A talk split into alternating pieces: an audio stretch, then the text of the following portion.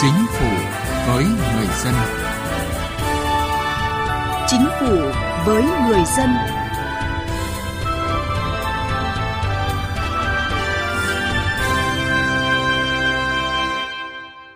Xin kính chào quý vị và các bạn. Chương trình Chính phủ với người dân hôm nay có những nội dung sau. Mô hình đột phá trong cải cách thủ tục hành chính ở các địa phương. Làm gì để cải cách thủ tục hành chính đi vào thực chất gắn với chuyển đổi số ở Việt Nam? Và trước khi đến với những nội dung mà chúng tôi vừa giới thiệu là một số thông tin về cải cách hành chính. Thủ tướng Chính phủ Phạm Minh Chính yêu cầu Bộ Nội vụ tăng cường kiểm tra, giám sát, chống sách nhiễu phiền hà về thủ tục hành chính cho doanh nghiệp và người dân, thực hiện nghiêm ba không, không nói không, không nói khó, không nói có mà không làm khi giải quyết các vướng mắc khó khăn của các đơn vị, địa phương, người dân và doanh nghiệp. Từ mùng 1 tháng 7 tới, nhiều dịch vụ công trực tuyến sẽ thử nghiệm kết nối khai thác cơ sở dữ liệu quốc gia về dân cư. Theo Bộ Thông tin Truyền thông, sẽ có 236 dịch vụ công trực tuyến mức độ 4, trong đó 183 cấp tỉnh, 36 cấp huyện và 17 cấp xã triển khai thử nghiệm kết nối khai thác cơ sở dữ liệu quốc gia về dân cư.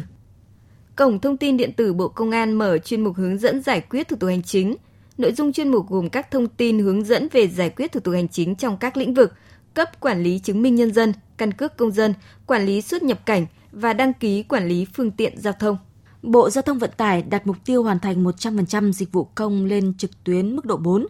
Bộ Giao thông Vận tải cũng cho biết là sẽ ưu tiên nguồn lực để thực hiện sớm kế hoạch này. Bảo hiểm xã hội Việt Nam vừa có công văn đề xuất Bộ Y tế cho ý kiến thống nhất về việc sử dụng hình ảnh thẻ bảo hiểm y tế trên ứng dụng bảo hiểm xã hội số trong khám chữa bệnh bảo hiểm y tế trên phạm vi toàn quốc, bắt đầu từ ngày 1 tháng 6 năm 2021. Từ ngày 15 tháng 5, Cục Hải quan tỉnh Quảng Ninh chính thức vận hành hệ thống đánh giá chất lượng phục vụ công chức thuộc Cục Hải quan tỉnh trong quá trình giải quyết thủ tục. Hệ thống giúp đánh giá mức độ hài lòng đối với chất lượng phục vụ của công chức hải quan, đội tổ công tác, tri cục hải quan theo 5 mức độ: rất hài lòng, hài lòng, bình thường, không hài lòng và rất không hài lòng. Cải cách hành chính với người dân và doanh nghiệp.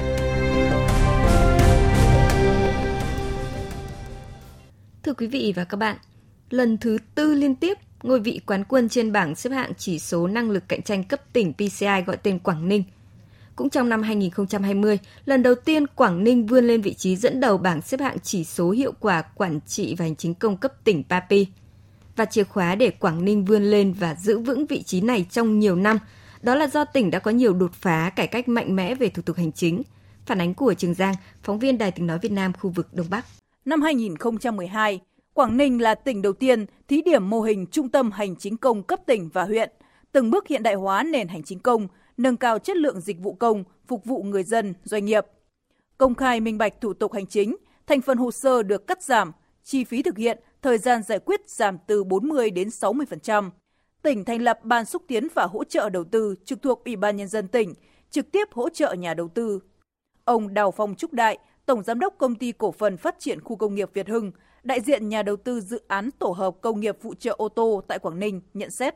Chúng tôi đã thực hiện dự án đầu tư ở rất nhiều tỉnh thành, nhưng mà đây là lần đầu tiên chúng tôi làm thủ tục một dự án trong vòng 24 tiếng. Quả thực là rất là ấn tượng ở Quảng Ninh, đem lại cho chúng tôi một cái ấn tượng rất là mạnh về cải cách thủ tục hành chính, cái sự chỉ đạo sâu sát trực tiếp từ lãnh đạo tỉnh ủy, ủy ban nhân dân và các sở ban ngành trong việc hỗ trợ các nhà đầu tư ờ, rút ngắn các cái công tác chuẩn bị đầu tư. Việc đẩy mạnh ứng dụng công nghệ thông tin, từng bước hiện đại hóa nền hành chính, phát huy hiệu quả chính quyền điện tử hướng tới xây dựng chính quyền số, xây dựng thành phố thông minh cũng được Quảng Ninh thực hiện hiệu quả. Hiện nay, tỉnh đã cung cấp dịch vụ công trực tuyến mức độ 3 và 4 trên 85%, thanh toán lệ phí không dùng tiền mặt, kết nối liên thông với Cổng Dịch vụ Công Quốc gia, là một trong những tỉnh đầu tiên vận hành thí điểm trung tâm điều hành thành phố thông minh. Ông Nguyễn Tường Văn, Chủ tịch Ủy ban nhân dân tỉnh Quảng Ninh khẳng định: Vấn đề đặt ra với Quảng Ninh là làm sao Quảng Ninh có thể giữ được vị trí đứng đầu vượt qua chính mình thì nghị quyết Đại hội Đảng bộ tỉnh Quảng Ninh lần thứ 15 đã đưa ra cái chỉ tiêu là hàng năm phải giữ vững vị trí nhóm đầu của cả nước về các chỉ số PCI, PI Index, CPAT, PAPI. Thì đây cũng là lần đầu tiên các chỉ số này được đưa vào như là một chỉ tiêu quan trọng của nghị quyết đại hội và đây cũng chính là sự cam kết đồng hành của cả hệ thống chính trị tỉnh Quảng Ninh với các nhà đầu tư, doanh nghiệp, nhân dân về một chính quyền phục vụ do dân vì dân. Quảng Ninh hiện đã xây dựng đề án với những nhiệm vụ trọng yếu, tập trung đẩy mạnh cải cách hành chính, cải thiện môi trường đầu tư kinh doanh, nâng cao năng lực cạnh tranh bình đẳng, hấp dẫn, thông thoáng trên nền tảng ứng dụng mạnh mẽ công nghệ thông tin trong quản lý và điều hành. Thưa quý vị, không chỉ tỉnh Quảng Ninh mà các địa phương khác trong cả nước cũng xác định cải cách hành chính là khâu đột phá nhằm phục vụ ngày càng tốt hơn nhu cầu của người dân doanh nghiệp và những mô hình sáng tạo trong cải cách thủ tục hành chính là minh chứng rõ nhất cho quyết tâm đó. Ví dụ như tại thành phố Hồ Chí Minh, từ đầu tháng 4 năm nay, quận 1 kết hợp với Viettel ra mắt dịch vụ định danh khách hàng điện tử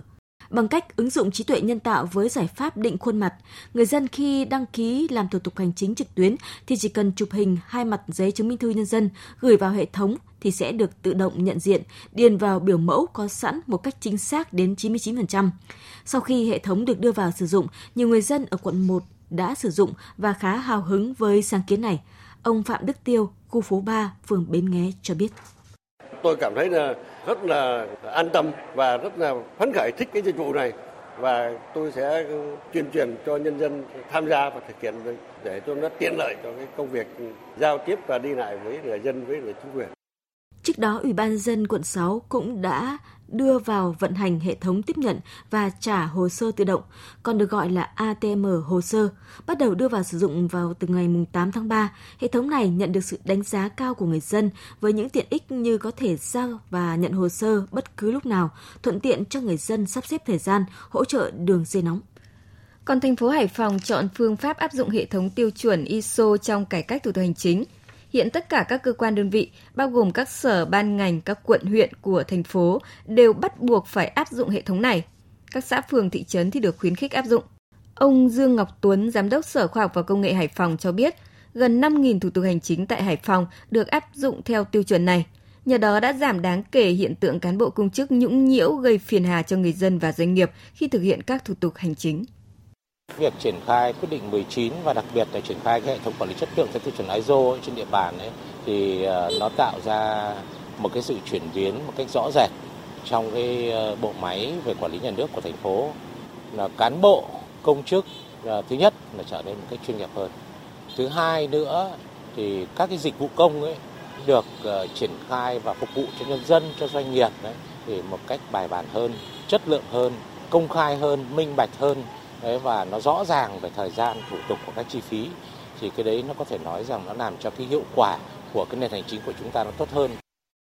Với tỉnh Bến Tre, năm 2020, tỉnh ban hành nghị quyết về chuyển đổi số giai đoạn 2020-2025 và tầm nhìn đến năm 2030.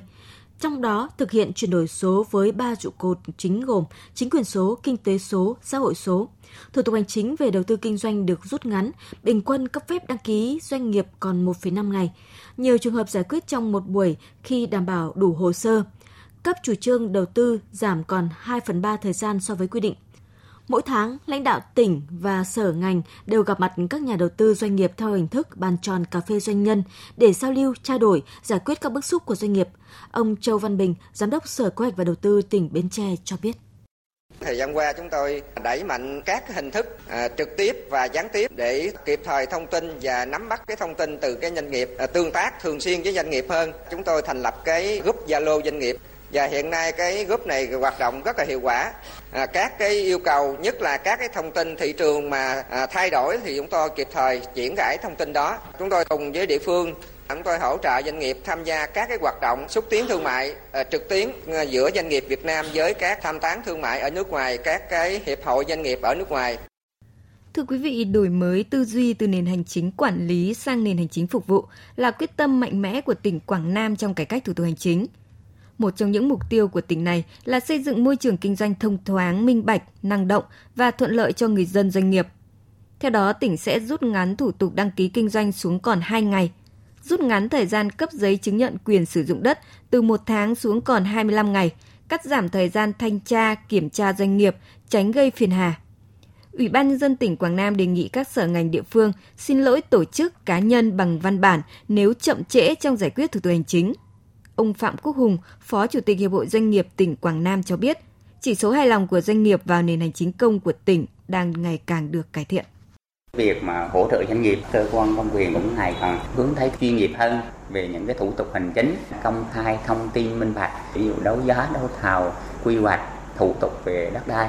rất là cũng tích cực tạo điều kiện cho doanh nghiệp.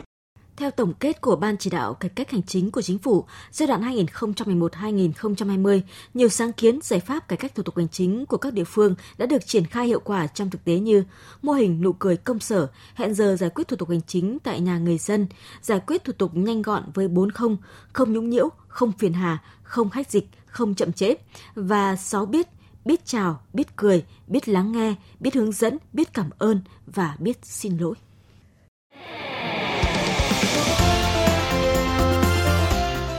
Tiếng nói chuyên gia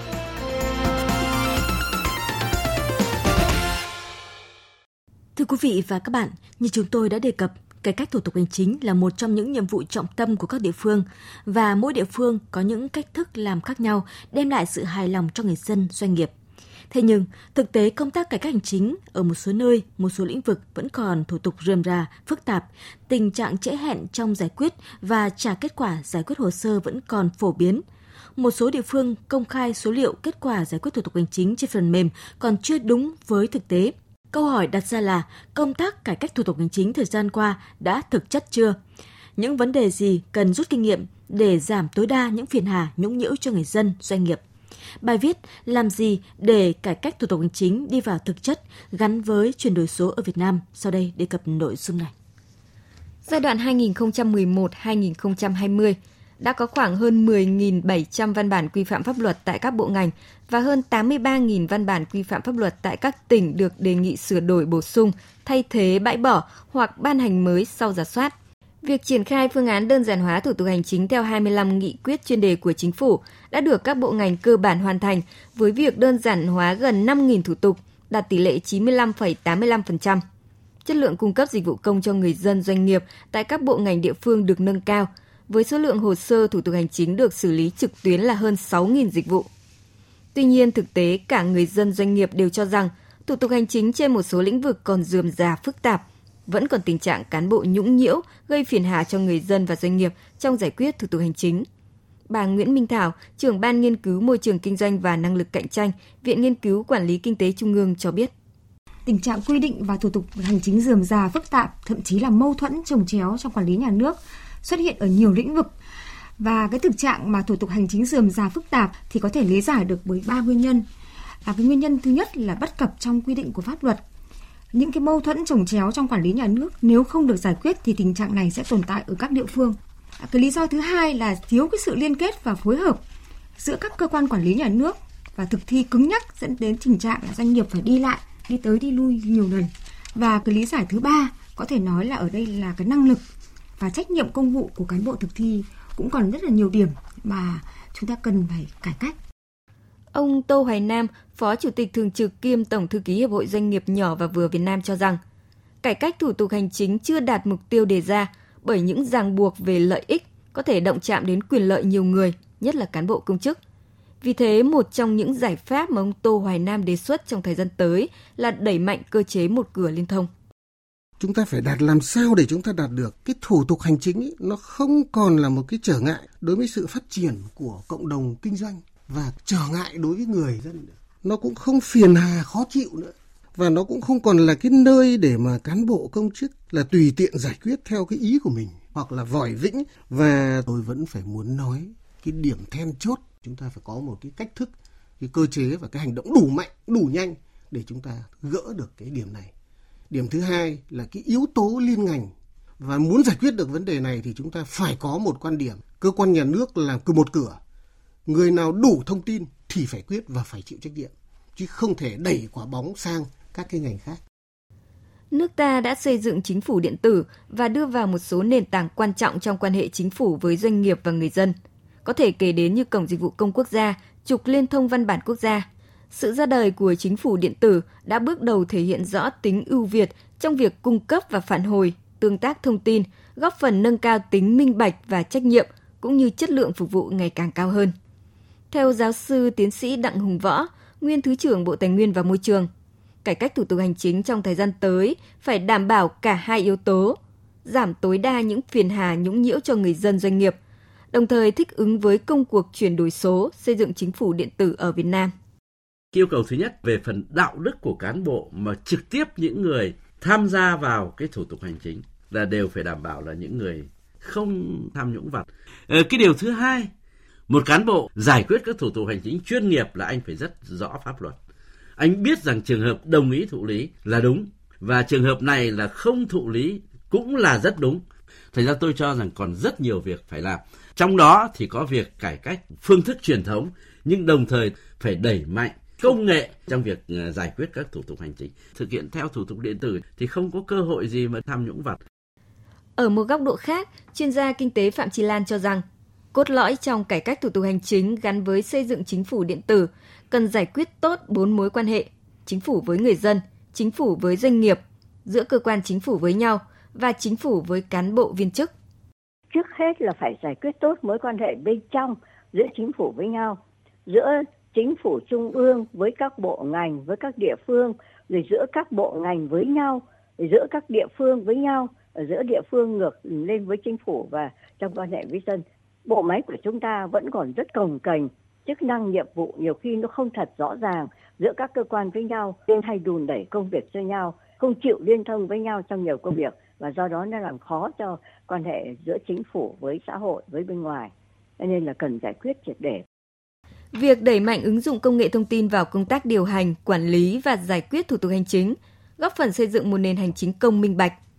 Người dân không tiếp xúc trực tiếp với cán bộ công chức trong quá trình giải quyết thủ tục hành chính, giảm được những hệ lụy không đáng có. Đó là yêu cầu chính phủ đã đặt ra và cũng là mong muốn của người dân và doanh nghiệp. Quý vị và các bạn vừa nghe chương trình Chính phủ với người dân. Chương trình hôm nay do biên tập viên Thu Thảo biên soạn. Cảm ơn quý vị và các bạn đã quan tâm theo dõi. Nếu bạn thuộc các đối tượng sau. Người có công với cách mạng. Người thuộc hộ nghèo. Người dân tộc thiểu số cư trú ở vùng có điều kiện kinh tế xã hội đặc biệt khó khăn. Trẻ em, người bị buộc tội từ đủ 16 tuổi đến dưới 18 tuổi. Người bị buộc tội thuộc hộ cận nghèo. Người thuộc hộ cận nghèo hoặc là người đang hưởng trợ cấp xã hội hàng tháng theo quy định của pháp luật thuộc một trong các trường hợp sau đây. Cha đẻ, mẹ đẻ, vợ, chồng, con của liệt sĩ và người có công nuôi dưỡng khi liệt sĩ còn nhỏ. Người nhiễm chất độc da cam, người cao tuổi, người khuyết tật, người nhiễm HIV. Người từ đủ 16 đến dưới 18 tuổi là bị hại trong vụ án hình sự. Nạn nhân trong vụ việc bạo lực gia đình, nạn nhân của hành vi mua bán người theo quy định của luật phòng chống mua bán người. Bạn không phải trả tiền, lợi ích vật chất hoặc lợi ích khác để được giúp đỡ pháp luật thông qua hình thức hướng dẫn đưa ra ý kiến, giúp soạn thảo văn bản liên quan đến tranh chấp khiếu nại vướng mắc pháp luật, hướng dẫn giúp các bên hòa giải, thương lượng, thống nhất hướng giải quyết vụ việc. Bào chữa, bảo vệ quyền và lợi ích hợp pháp trước các cơ quan tiến hành tố tụng, công an, viện kiểm sát, tòa án. Đại diện người tố tụng trước các cơ quan nhà nước có thẩm quyền khác. Mọi khó khăn vướng mắc bạn gặp phải về pháp luật trừ lĩnh vực kinh doanh thương mại hãy đến Trung tâm trợ giúp pháp lý nhà nước, nơi bạn cư trú, tại 63 tỉnh thành trên cả nước để được giúp đỡ pháp luật miễn phí. Danh sách tổ chức thực hiện trợ giúp pháp lý và người thực hiện trợ giúp pháp lý được đăng tải trên cổng thông tin điện tử Bộ Tư pháp theo địa chỉ https 2 gạch chéo gạch chéo moz.gov.vn và trang thông tin điện tử của Sở Tư pháp hoặc hãy gọi về Cục Trợ giúp pháp lý, Bộ Tư pháp theo số điện thoại 024 627 39641 để được hướng dẫn cụ thể.